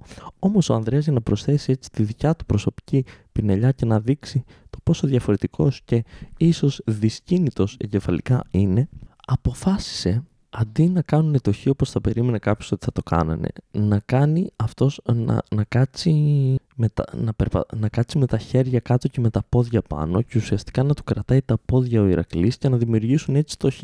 Και μάλιστα μετά τη φωτογράφηση, αφού το αυτό δεν λειτουργήσει και κάνανε, προλάβανε και κάνανε μια λήψη κάνοντας κανονικά το χ, είπε ότι δεν καταλαβαίνω γιατί δεν λειτουργήσε και γιατί δεν άρεσε του κριτές. Εμείς όταν το κάναμε πριν μας βάλουν τα ξυλοπόδαρα, μας φάνηκε πολύ καλή ιδέα. Φίλε μου Ανδρέα, πριν σας βάλουν τα ξυλοπόδαρα, τα, τα, τα πόδια σου και το υπόλοιπο σου σώμα είχαν σχεδόν πάνω κάτω το ίδιο μήκος. Οπότε το να κάτσεις ανάποδα, με τα χέρια κάτω και με τα πόδια πάνω, θα μπορούσε να δημιουργήσετε έτσι με τον Ηρακλή ένα χ όντως. Αφού το όμως σας έβαλαν τα ξυλοπόδαρα, αυτό δημιουργεί την εξής παραξενιά. Κοίτα εδώ να δεις τι κάνουν τα μαθηματικά. Δημιουργεί το εξής πρόβλημα. Με το που σου βάλανε ένα μέτρο ξυλοπόδαρα, αυτόματα τα πόδια σου έγιναν διπλάσια από τον κορμό σου. Και έτσι μετά όταν έκατσες με τα χέρια κάτω και με τα πόδια πάνω, τα σώματά σας δεν δημιουργούσαν ένα χ. Ξέρω, ακόμα και αν το ακούς τώρα πάλι δεν καταλαβαίνεις τι σου λέω. Αλλά πίστεψέ με, τα μαθηματικά λειτουργούν έτσι κι αλλιώς και καλό θα ήταν να τα μάθεις. Και δεν είναι σοκαριστικό που δεν λειτουργήσε αυτό που σκέφτηκες γιατί πολύ απλά μάλλον δεν το σκέφτηκες. Παρ' όλα αυτά, πρόλαβε ο Ανδρέας με τον Ηρακλή να βγάλει μια φωτογραφία και είχαμε στο bottom του τη Μαριαγάπη με τον Εμμάνουελ που ήταν ζευγάρι που είχαν να κάνουν το Y ένα φαινομενικά πολύ εύκολο γράμμα. Ε, δυσκολεύτηκαν πάρα πολύ τα παιδιά. Νομίζω ότι γι' αυτό έφταιγε η Μαριαγάπη, αλλά τελικά έφυγε ο Εμμάνουελ. Ο Εμμάνουελ ο οποίος ήταν ο ένας από τους τέσσερις που γύρισαν και έγινε ο πρώτος ο οποίος έφυγε από αυτή την τετράδα και είχαμε νικητή το Δημοσθένη, ο οποίος ήταν σε αυτό το σημείο όπου φάνηκε ότι άρχισε να καταλαβαίνει που είναι, άρχισε να αντιλαμβάνεται αυτά που του λένε και άρχισε γενικά να φαίνεται λιγότερο ενοχλητικός από ό,τι φαινόταν στην αρχή. Και μετά φτάνουμε σε ένα ενδιαφέρον σημείο του παιχνιδιού. Πάμε σε ένα επεισόδιο όπου ε, πριν τη φωτογράφηση είχαν ένα challenge για reward το οποίο έχει γίνει και στα προηγούμενα επεισόδια αλλά δεν ασχοληθήκαμε μαζί τους γιατί πολύ απλά θα μιλούσαμε πάρα πολύ ώρα. Και πάμε λοιπόν σε αυτό το challenge το οποίο τους ντύσανε με λάτεξ και βγάλανε ο καθένας μία φωτογραφία. Και τον νικητή του challenge και του reward θα τον διάλεγε ο κύριος Καράβας, τα φιλιά μας τον κύριο Καράβα, ωραίο παιδί, θα τον διάλεγε ο κύριος Καράβας όντας ο coach των παιδιών και διάλεξε τον Εμιλιάν. Και εκεί ο Ανδρέας ουσιαστικά το χάσε, νευρίασε και έκανε μανούρα στον κύριο Καράβα ότι τώρα με, με τρελαίνεις, θα με τρελάνεις ρε coach και δεν είναι αυτό σωστή πόζα και δεν είναι έτσι και άλλα παιδιά ήμασταν καλύτεροι και δεν ξέρω εγώ τι και το ένα και το άλλο και είναι εκεί μια, ένα σαματάς. Γενικά Ανδρέας δύσκολο παιδί θα τα πούμε αργότερα το οποίο είχε ως αποτέλεσμα σε εκείνο το επεισόδιο, στην κανονική φωτογράφηση η οποία είχε ως θέμα ότι και καλά φοράνε εξοπλισμό scuba diving και βγαίνουν από το νερό και φωτογραφίζονται εκείνη την ώρα που βγαίνουν από το νερό. Όλη αυτή η διαμάχη με τον Καράβα είχε ως αποτέλεσμα να πούνε οι κριτές έτσι είστε, διαλέξτε, θα, θα, θα φωτογραφηθείτε δεν θα σας δώσει κανένας οδηγίες, θα σας δώσουν μόνο άλλοι παίκτες οδηγίες και θα πρέπει να διαλέξετε εσείς ποια από τις φωτογραφίες που έβγαλε ο φωτογράφος θα είναι η τελική σας για να πάει στο πλατό. Έγινε το έλα να δεις, πανικός, όλοι διαλέξανε, κάποιοι πετύχανε την καλύτερη όντως φωτογραφία, κάποιοι λούσανε. Φυσικά είχαμε και τον Αντρέα, ο οποίος δημιούργησε όλο αυτό το πρόβλημα, γιατί γενικά έχει κόμπλεξ και είναι ε, δύσκολο παιδί. Να, να λέει δεν μπορώ να διαλέξω, διαλέξτε εσείς κριτές, όταν όλο ακριβώς το νόημα είναι ότι μας έπρεξε τον μπούτσο ότι ξέρεις καλύτερα από εμάς. Τώρα έλα και διάλεξε μόνος και ήταν όχι, όχι, δεν ξέρω και απλά διάλεξε. Έτσι μας έκανε τη χάρη να διαλέξει. Και κάπου εδώ ήμασταν όλοι, έχω δηλαδή, όταν λέω όλοι να ξέρετε ότι μιλάω για εμένα, ήμασταν σε φάση, παιδιά, έγινε η φασούλα, θα φύγει ο Ανδρέας, ο οποίος όντως δεν τα πήγε και καλά στο σετ και εκεί που έχουν κριτικάρει οι, οι κριτές της φωτογραφίας του και φαίνεται ότι ο Ανδρέας είναι πολύ πιθανό να αποχωρήσει σκάει μύτη ο Καράβας παιδιά στο πλατό και ζητάει σαν προσωπική χάρη από τους κριτές σε αυτό το επεισόδιο να μην διώξουν κανένα από τα παιδιά και απλά ότι μάθανε πλέον από το λάθος τους και τώρα θα ξέρουν να εκτιμάνε περισσότερο τους κριτές και τον ίδιο και ότι δεν χρειάζεται να φύγει κάποιος έτσι με αυτόν τον τρόπο. Και οι κριτές του κάνανε όντως τη χάρη παιδιά, δεν έφυγε κανένας και ένιωσα ε, όσο, σχεδόν όσο προδομένος ένιωσα από το περσινό GNTM, τον τελικό του περσινού GNTM που περίμενα πόση ώρα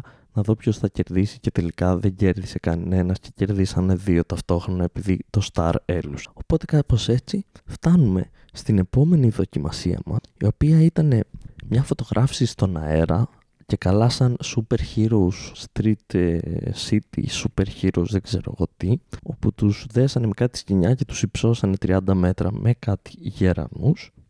Ε, πριν, πριν φτάσουμε όμως σε αυτή τη φωτογράφηση, να πούμε ότι σε αυτό το επεισόδιο, πριν τη φωτογράφηση, φέρανε κάποιον γονιό από όλους τους παίκτες για να φωτογραφηθούν μαζί με τους γονείς τους. Και είχαμε αυτές τις συγκινητικές στιγμές που όλοι βλέπαν τον μπαμπά τους ή τη μαμά τους και χαιρόντουσαν πάρα πολύ και κλαίγαν και αγκαλιαζόντουσαν και βγαίναν φωτογραφίες. Σε όλους τους παίκτες φέραν κάποιο γονιό τους. Εκτός από τη Λία που επειδή είναι από την Ουκρανία και οι γονείς της δεν μπορούσαν να έρθουν λόγω COVID, τα φιλιά μας στον COVID, αν μας ακούει, φέρανε τον κόμενό της. Και η Ηλία ήταν πάρα πολύ άβολη με τον κόμενό της και στη φωτογράφηση και ενδιάμεσα και στις δηλώσεις της πριν και μετά.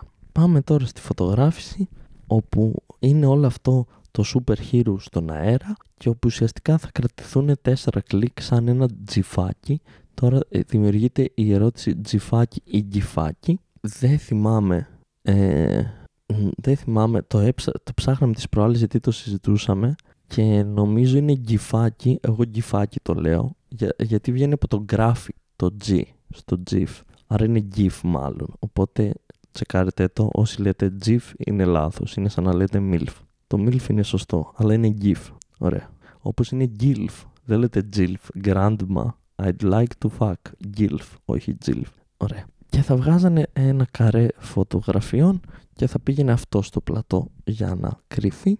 Ε, σε αυτό το επεισόδιο είχαμε τη, Μαργα... τη Μαριαγάπη για άλλη μία φορά να αγχώνεται και να κλαίει και να λέει ότι δεν μπορώ να το κάνω και δεν ξέρω τι έπαθα και έπαθα κοκομπλόκο και μπερδεύτηκα και δεν μπορούσα να καταλάβω και όλα αυτά το...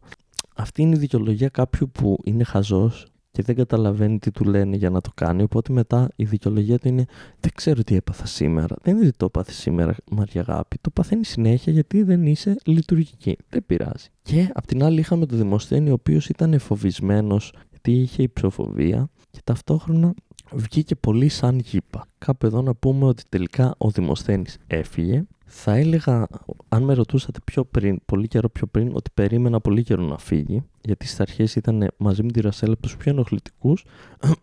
Προς το τέλος είχε αρχίσει να δείχνει δείγματα ότι άρχισε να νιώθει περισσότερο και έγινε και λίγο λιγότερο ενοχλητικός. Τα φιλιά μου στο φίλο μου του Δημοσθένη, αν μας ακούει, που πλέον δεν μου φαίνεται τόσο ενοχλητικός θα μπορούσα να ράξω μαζί του να πιω μία πύρα και να τα πούμε.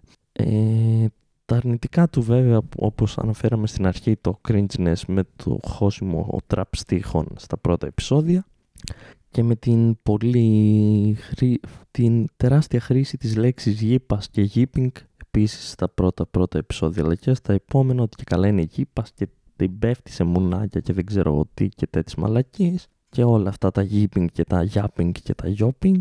Yippy για γευλάκα που λέει και ο φίλος μου ο Τσάκη, τα φιλιά μας, Joker του Face, Τσάκη, Μο και Bong τα City. Και στη συγκεκριμένη φωτογραφία βγήκε όντως αγίπας και ήταν ένα, ένα, ένα συμπατικό σημάδι ότι ο Γήπας έπρεπε να πετάξει και να φύγει από το GNTM και όντως έφυγε ενώ κέρδισε η ξένια σε αυτή τη δοκιμασία που κάνουμε ένα callback στην αρχή του επεισοδίου και στα πρώτα επεισόδια που ο Δημοσθένης είχε λούσει όταν ήταν ζευγάρι με την Ξένια. Εξαιτίας του Δημοσθένη έφυγε η Ξένια, τώρα η Ξένια ως νικήτρια έδιωξε ουσιαστικά το Δημοσθένη και πήρε το αίμα της πίσω.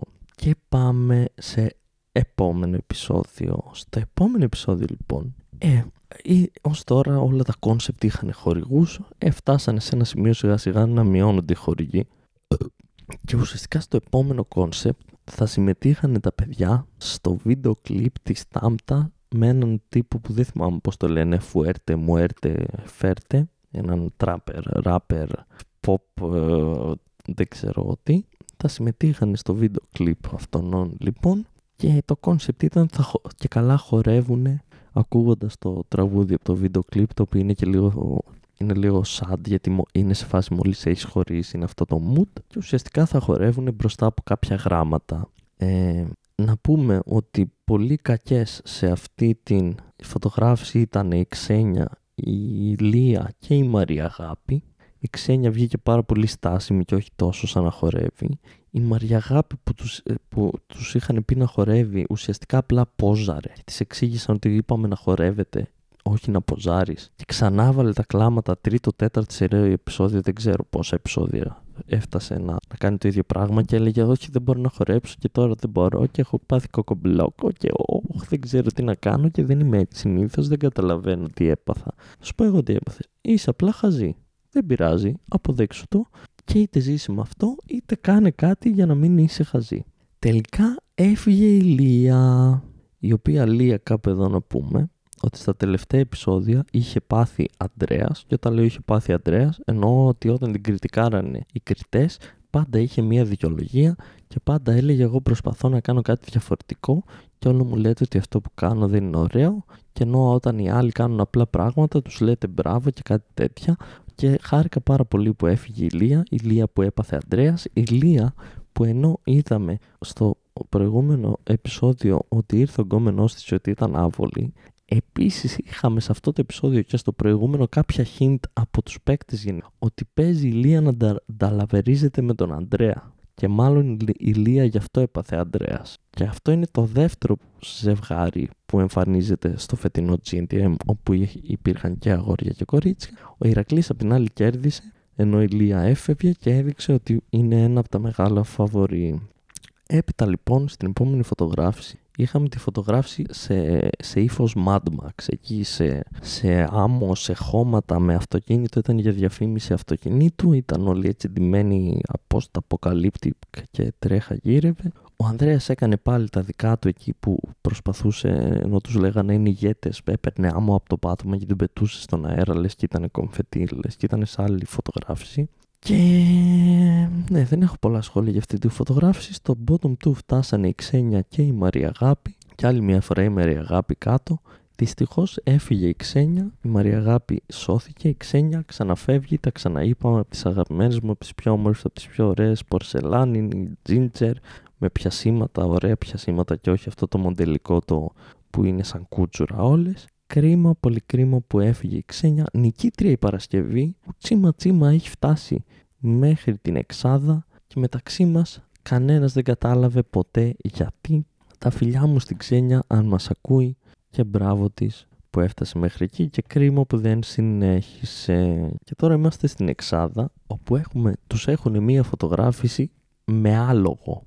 Με άλογο μέσα σε σπίτι και η φωτογράφηση έχει θέμα ότι είναι σαν, σαν αρχο, κάπως αρχοντική φωτογράφηση, ότι είναι δανδήδες τους και ότι κάνουν κάτι, το άλογο είναι ο φίλος τους και ότι ήταν λίγο σουρεαλιστικό αυτό το κόνσεπτ και ότι κάνουν κάτι, κάτι με το άλογο. Τώρα το βούρτσιζε ο ένας, ο άλλος έβγαζε selfie μαζί του, έπαιζε σκάκι μαζί του, το τάιζε κτλ. κτλ.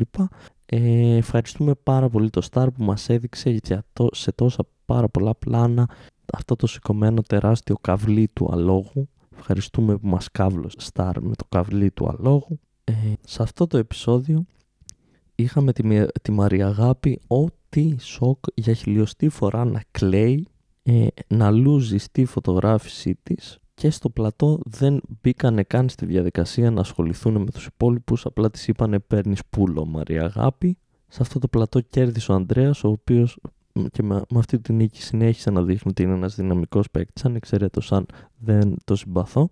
Και έφυγε η Μαρία Αγάπη για τη Μαρία Αγάπη έχω να πω ότι τη γνωρίσαμε ε, στην αρχή του παιχνιδιού ότι η μαμά της ήταν παλιά μοντέλο και ξέραν τη μαμά της.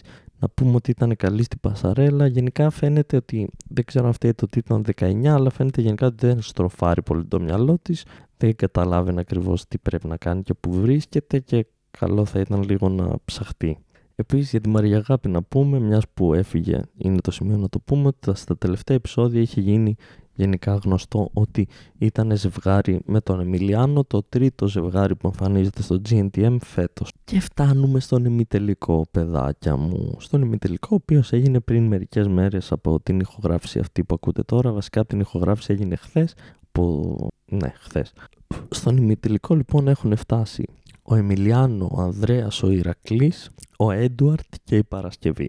Προσωπικά, εγώ σαν Δημήτρης, από αυτούς τους πέντε, οι δύο πιο ενοχλητικοί για μένα και οι χειρότεροι από αυτούς τους πέντε είναι ο Ανδρέας και η Παρασκευή. Η Παρασκευή περισσότερο, ο Ανδρέας λιγότερο από άποψη μοντελική, αλλά ο Ανδρέας περισσότερο από άποψη ενοχλητική, γιατί γενικά μας έσπασε τα παπάρια και θα το σχολιάσουμε σε λίγο αυτό. Φτάνει αυτή η πεντάδα λοιπόν στον ημιτελικό. Όπου παιδιά το concept είναι σε φάση James Bond Mission Impossible με, με ουσιαστικά διπλή φωτογράφηση, μία πάνω κατεβαίνοντας από ένα ελικόπτερο και μία πάνω σε μια μηχανή. Και βλέπουμε καπάκια Εμιλιάνο, Έντουαρτ και Ηρακλή να πηγαίνουν τέλεια. Βλέπουμε μία Παρασκευή να δυσκολεύεται στο αεροπλάνο, στο ελικόπτερο αλλά στη μηχανή να τα πηγαίνει καλά και βλέπουμε και έναν Ανδρέα επίσης να δυσκολεύεται στο ελικόπτερο για να τα πηγαίνει καλά και αυτό στη μηχανή. Οπότε φτάνουν στο πλατό, ακούνε για τα σχόλια και είμαι σε φάση ωραία. Θα περάσουν Έντουαρτ Εμιλιάνο Ηρακλής, που για μένα προσωπικά είναι η καλύτερη τριάδα στο παιχνίδι μέσα συνολικά. Έντουαρτ Εμιλιάνο και Ηρακλής και θα φύγει η Παρασκευή ή ο Ανδρέας. Και φωνάζει η καγιά τα ονόματα και μένουν στο τέλος ο Ανδρέας και ο Έντουαρτ και είμαι σε φάση, έλα τώρα, σε παρακαλώ, μη...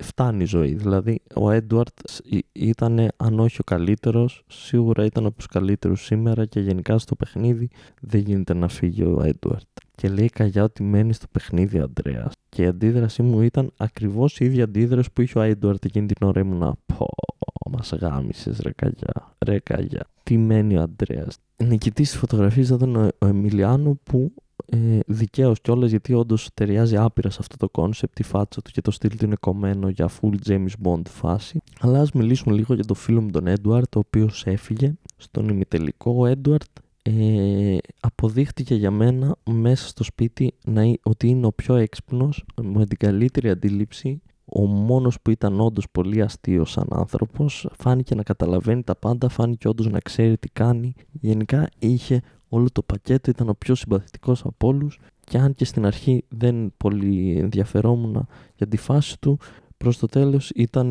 ήταν ένα από τα άλογα μου μαζί με τον Ηρακλή, δυο τους ίσως ήταν οι δύο μου αγαπημένοι και ήταν μεγάλη ξενέρα το ότι έφυγε ο Έντουαρτ και παρέμειναν στο παιχνίδι ο Ανδρέας και η Παρασκευή. Και κάπου εδώ παιδάκια μου, καλά, φτάνουμε στο σημερινό τελικό. Ή αν το ακούτε εσείς όταν το ακούτε ήταν ο χθεσινός τελικός, εκτός και αν το ακούτε κάποια επόμενη μέρα, οπότε στον τελικό του GNTM 3, όπου έχουμε Εμιλιάνο, Ανδρέα, Ηρακλή και Παρασκευή. Και κάπου εδώ να πω ότι χθες η Έλλη μου είπε τέσσερα άτομα στον τελικό, πέρυσι δεν ήταν τρία. Και ήμουν εγώ σε φάση, Α, έχεις δίκιο, ρε φίλε. Ποτσιά είναι αυτό. Πέρυσι ήταν όντως τρία άτομα στον τελικό. Και μετά συνειδητοποίησα ότι είχαμε το επεισόδιο που δεν διώξανε κανέναν, οπότε λογικά γι' αυτό φτάσανε τέσσερα άτομα στον τελικό και φτάνουν στον τελικό παιδιά μου και αρχικά τους λένε ότι θα κάνετε μια πασαρέλα με τρία διαφορετικά ρούχα ο καθένας. Επίσης φέρανε μερικούς παλιούς παίκτες και κάποιους που κόπηκαν, που περάσαν, που κόπηκαν στο bootcamp που δεν μπήκαν καν στο σπίτι απλά για να κάνουν και εκείνη πασαρέλα και για να γεμίσει ο τηλεοπτικός χρόνος μιας που το, ο τελικός κράτησε από τις 9 μέχρι τις 2 το βράδυ 5 ώρες παίζει δύο να ήταν διαφημίσεις γαμό τις διαφημίσεις μου και το star μου γαμό ε, και τους λένε θα κάνετε πασαρέλα με τρία ξεχωριστά outfit από τρεις σχεδιαστές ή δεν ξέρω εγώ τι και εκεί που το λένε αυτό τους λένε επίσης και μετά την πασαρέλα ένας από τους τέσσερις θα φύγει από τον τελικό. Και είμαστε όλοι oh that escalated quickly και είμαι ok θα υπάρξει μια μικρή δικαιοσύνη κάπου εδώ. Παρασκευή στις αρχές όταν είχαν ξανακάνει πασαρέλα είχε δείξει ότι δεν είναι καλή Οπότε έχουμε καλές πιθανότητες να φύγει η Παρασκευή; Κάπου εδώ να πω για την Παρασκευή ότι πιστεύω ότι έφτασε στον τελικό με τον εξής τρόπο. Την κρατούσαν, την κρατούσαν, την κρατούσαν επειδή ήταν κάτι το διαφορετικό. Αλλά επειδή οι κοπέλες φέτος ήταν σχετικά δύναμε πολύ με πέρυσι, έφυγαν πολύ γρήγορα, ξέμεινε η Παρασκευή και μετά ήταν στο GNDM. Ε, δεν γίνεται να μην κρατήσουμε ένα κορίτσι στον τελικό. Έχουμε τόσα πράγματα που διαφημίζουμε που είναι για γυναίκες. Δεν γίνεται να είναι μόνο άντρες στον τελικό. Οπότε τους ξέμεινε η Παρασκευή και αναγκαστικά την κρατήσανε μέχρι και τον τελικό. Και πάμε στην Πασαρέλα, γίνει την Πασαρέλα. Και παιδιά, οι κριτές είναι φουλ ενθουσιασμένοι με την Παρασκευή, στάζουν τα μουνιά όλων και στην πιο random απόφαση που έχουμε δει ποτέ, αποφασίζουν να βγάλουν εκτός τριάδας τον Εμιλιάνο. Δεύτερο τεράστιο σοκ μετά τον ημιτελικό που φύγει ο Έντουαρτ.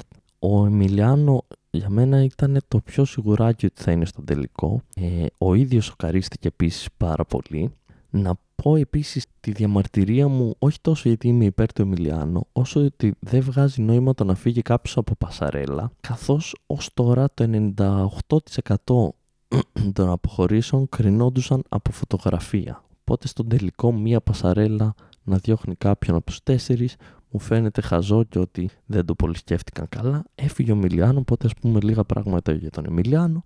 Ο Εμιλιάνο εξ αρχής φάνηκε ότι είναι πολύ δυνατός παίκτη, ότι καταλαβαίνει πάρα πολύ τι του λένε, ότι είναι πολύ αφοσιωμένος, ότι όντως θέλει να γίνει μοντέλο και όντως προσπαθεί και κάνει πράγματα για να γίνει καλύτερος σε αυτό, ότι είναι εργάτης του, του modeling και ότι όντως το αγαπάει. Το μοναδικό αρνητικό που είδα εγώ στον, αρνη... στον Εμιλιάνο ήταν ότι ήταν αρκετά κλειστός και πολύ σοβαροφανή. Και το σοβαροφανής γενικά εμένα μου ξυνίζει πάρα πολύ στους ανθρώπους και με ενοχλεί προσπαθούσε να κρατήσει ένα image το οποίο για μένα μου φαίνεται χαζό να προσπαθείς να το κρατήσεις και να πιέζεσαι να μην μιλάς ελεύθερα και να μην να θίγεσαι εύκολα με πράγματα που δεν θα έπρεπε να θίγεσαι. Κατά τα άλλα, φαίνεται το παιδί ότι θα κάνει modeling και ότι θα έχει μια καριέρα και έξω και καλή του τύχη. Και πάμε στους τρεις τελευταίους. Παρασκευή, Ανδρέας και Ηρακλής. Σε αυτό το σημείο, παιδιά, λοιπόν, έχω φτάσει στο σημείο όπου Παρασκευή, Παρασκευή Ανδρέας και Ηρακλής για μένα ο μόνος που έχει μείνει να επικροτώ και να ελπίζω ότι θα νικήσει είναι ο Ηρακλή. Όπου λοιπόν είναι ο τελικός πλέον όντως. και το challenge είναι το εξής. Δύο φωτογραφίσεις, μία περπατώντας στο κόκκινο χαλί σε φάση Όσκαρ, Έμι, Γκαλά, δεν ξέρω τι και μία στο after party μετά το κόκκινο χαλί. Στο κόκκινο χαλί λοιπόν παιδιά μου, ο Ηρακλής ήταν ο καλύτερος, η Παρασκευή βγήκε σαν Παρασκευή, το ίδιο βλέμμα που έχει πάντα. Για κάποιο λόγο αποθεώθηκε βέβαια. Ενώ έπρεπε να είναι στο κόκκινο χαλί και να είναι χαλαρή και είχε, είχαν δεξιά και αριστερά και καλά ε, κόσμο που ήθελε αυτόγραφα και πάλι έσπασε ο καναπές και παπαράτσι και τέτοια. Αυτή είχε μία φάτσα σαν να της γάμισαν το σπίτι. Δεν ήταν, είχε αυτό το σοβαρό της Παρασκευής, το, το αχανές, το περίεργο και γενικά ήταν full άβολη και της είπανε πάρα πολύ καλά λόγια και σε κάποια στιγμή που της είπαν να χαμογελάσει λίγο, χαμογέλασε, τρομάξαμε όλοι από το χαμόγελό της που είναι κακάσχημο που είναι, που είναι που είναι άσχημη η φάτσα της. Με το που χαμογελάει φαίνεται και το κενό ανάμεσα στα δόντια, γίνεται ακόμα χειρότερη φάτσα. Με το που χαμογέλασε και την είδαν, είπαν: Όχι, γάμα το μη χαμογελάσεις άλλο. Ο Ηρακλής ήταν υπέροχος και μετά είχαμε τον Ανδρέα, ο οποίος έκανε overacting και προσπαθούσε πάρα πολύ να φανεί cool και ενδιαφέρον όπως πάντα. Και το πράγμα που εγώ παρατήρησα εξ αρχής, αλλά δεν, ε, δεν ήταν στην τελική του φωτογραφία για τον Ανδρέα, ήταν ότι έβγαζε, είχε μια πόζα όπου υπέγραφε αυτόγραφα, αλλά το δεξί του πόδι το είχε δεξιά και σηκωμένο στη μύτη και έκανε γόνατο στον αέρα και ήταν τελείως αφύσικο και δεν έβγαζε καν νόημα. Δεν καταλάβαμε ποτέ γιατί το κάνει. Το έκανε εξ αρχής σε όλο το σετ, μέχρι που στο τελευταίο λεπτό το κατάλαβαν οι κριτές. Τώρα πώς το κατάλαβα εγώ πριν τους κριτές δεν ξέρω και του είπανε bro φτιάξε λίγο το πόδι σου και πάλι καλά πρόλαβε και έβγαλε και καμιά φωτογραφία χωρίς να έχει το πόδι έτσι ανοιχτό σαν να invite them in που λέμε στο χωριό μου. Και μετά είχαμε τη δεύτερη φωτογράφηση η οποία ήταν διαφήμιση για τζιν ε, γιατί προφανώς θα είχαμε και άλλη διαφήμιση. Και ουσιαστικά σε ένα μπαρ πάνω κάτω είχαν και από πίσω κάποια άλλα μοντέλα που απλά το παίζανε σαν άλλοι θαμώνες και ο καθένας θα έβγαζε μια φωτογραφία με ένα παρτενέρ με ένα άλλο επαγγελματία μοντέλο και ταυτόχρονα θα έπρεπε να κρατάει και ένα ποτήρι με το ποτό να το διαφημίζει αλλά ταυτόχρονα να χορεύει και να φλερτάρει με τον παρτενέρ του.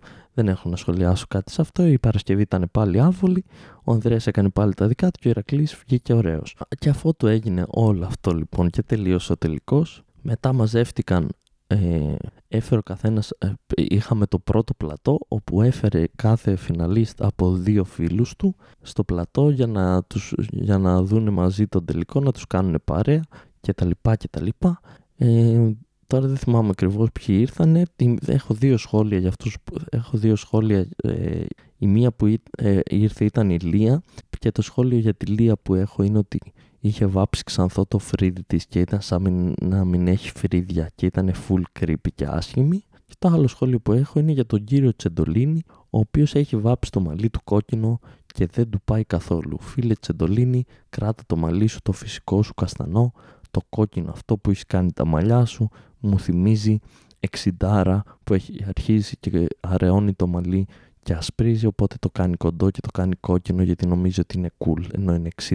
Ε, και πριν πάμε, οπότε ε, κάπου εκεί είδαν οι, οι κριτές την φωτογραφία από το κόκκινο χαλί του κάθε παίκτη και τους ψηφίσαν, τους δώσαν μια βαθμολογία ο καθένας από το 1 ως το 10. Όπου αν δεν κάνω λάθος, ο Ηρακλής μάζεψε 39, η Παρασκευή μάζεψε 38 και ο Ανδρέας 37 στα 40.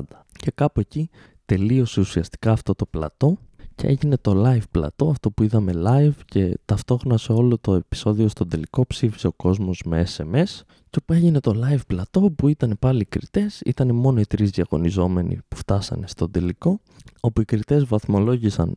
Είδαμε και την δεύτερη φωτογράφηση από το μπαρ που, με το ποτό βαθμολόγησαν οι κριτές και ουσιαστικά η συνολική βαθμολογία των κριτών μετά και τις δύο φωτογραφίες ήταν ο Ηρακλής 79, η Παρασκευή 76 και ο Ανδρέας 72.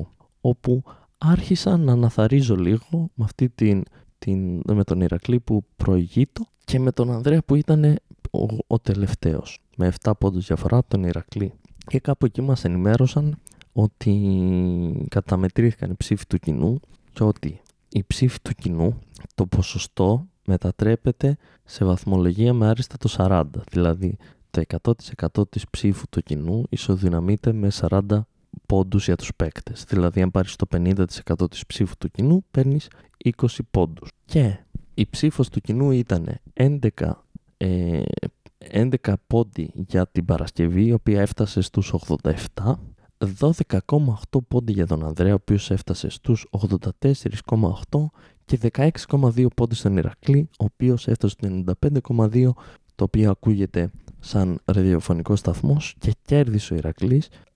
Και χαίρομαι και μπράβο του Ηρακλή, συγχαρητήρια στον Ηρακλή για την Παρασκευή και τον Ανδρέα, ε, τι άλλο να πω, τα έχω σχολιάσει. Παρασκευή δεν καταλάβαμε ποτέ γιατί είναι εκεί και πώς έφτασε εκεί. Νομίζω απλά τους ξέμεινε σαν τελευταία κοπέλα και μετά αναγκαστικά την κρατήσανε.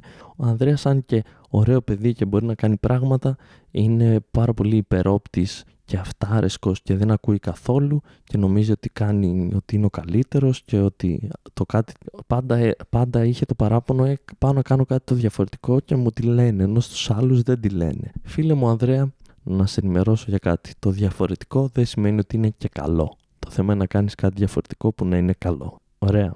Και η Παρασκευή, όπως τα είπαμε, κέρδισε ο Ηρακλής. Πάλι καλά, γιατί θα τραβούσα τα βυζιά μου αν κέρδιζε η Παρασκευή ο Ανδρέας Κέρδισε ο Ηρακλής, το άξιζε, φαινόταν από τις οντισιόν ότι ήταν από τα φαβορή. Κρίμα που ο Εμιλιάνο δεν έφτασε και ο Έντουαρτ δεν ήταν στις τελευταίες φωτογραφίσεις, γιατί για μένα αυτή θα πρέπει να είναι η τριάδα Εμιλιάνο, Έντουαρτ και Ηρακλής. Μπράβο Ηρακλή.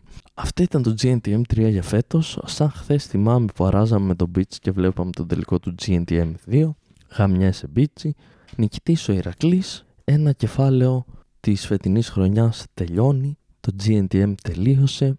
Πώς θα περνάω τώρα τα βράδια της Δευτέρας και της Τρίτης μου είναι ένα μεγάλο ερώτημα. Ευχαριστώ πάρα πολύ όσους το ακούσατε. Ε, ελπίζω να το ακούσατε κάποιοι και να μην έγινε τζάμπα αυτό το επεισόδιο. Αν σας άρεσε κοινοποιήστε το, στείλτε το σε φίλους, κάντε stories στο Instagram και γενικά άμα σας αρέσει η δουλειά που κάνω με τα podcast ε, ο μόνος τρόπος να με βοηθήσετε αυτή τη στιγμή αν θέλετε να με βοηθήσετε γιατί ποιος άλλος θα με βοηθήσει αν όχι εσείς που με ακούτε ή να προσπαθήσετε να του δείξετε, να του, να του δώσετε όσο πιο πολύ reach γίνεται είτε με stories είτε λέγοντάς το, προτείνοντάς το σε φίλους είτε με post στο facebook με οτιδήποτε. Σας ευχαριστώ πάρα πολύ που ακούσατε. Η ώρα έχει πάει 3.30 και ενοχλώ τους υπόλοιπους ανθρώπους σε αυτό το σπίτι μιλώντας για το GNTM3 στις 3.30 το βράδυ. Ε, τα φιλιά μου τα λέμε την άλλη εβδομάδα στο επόμενο Instagram Live Rant που λογικά θα είναι ένα κανονικό Instagram Live Rant όπως τα υπόλοιπα που έχετε συνηθίσει. Μέχρι τότε να προσέχετε να φοράτε μάσκες, να το παίζετε και τα φιλιά μου στον Ηρακλή και μπράβο.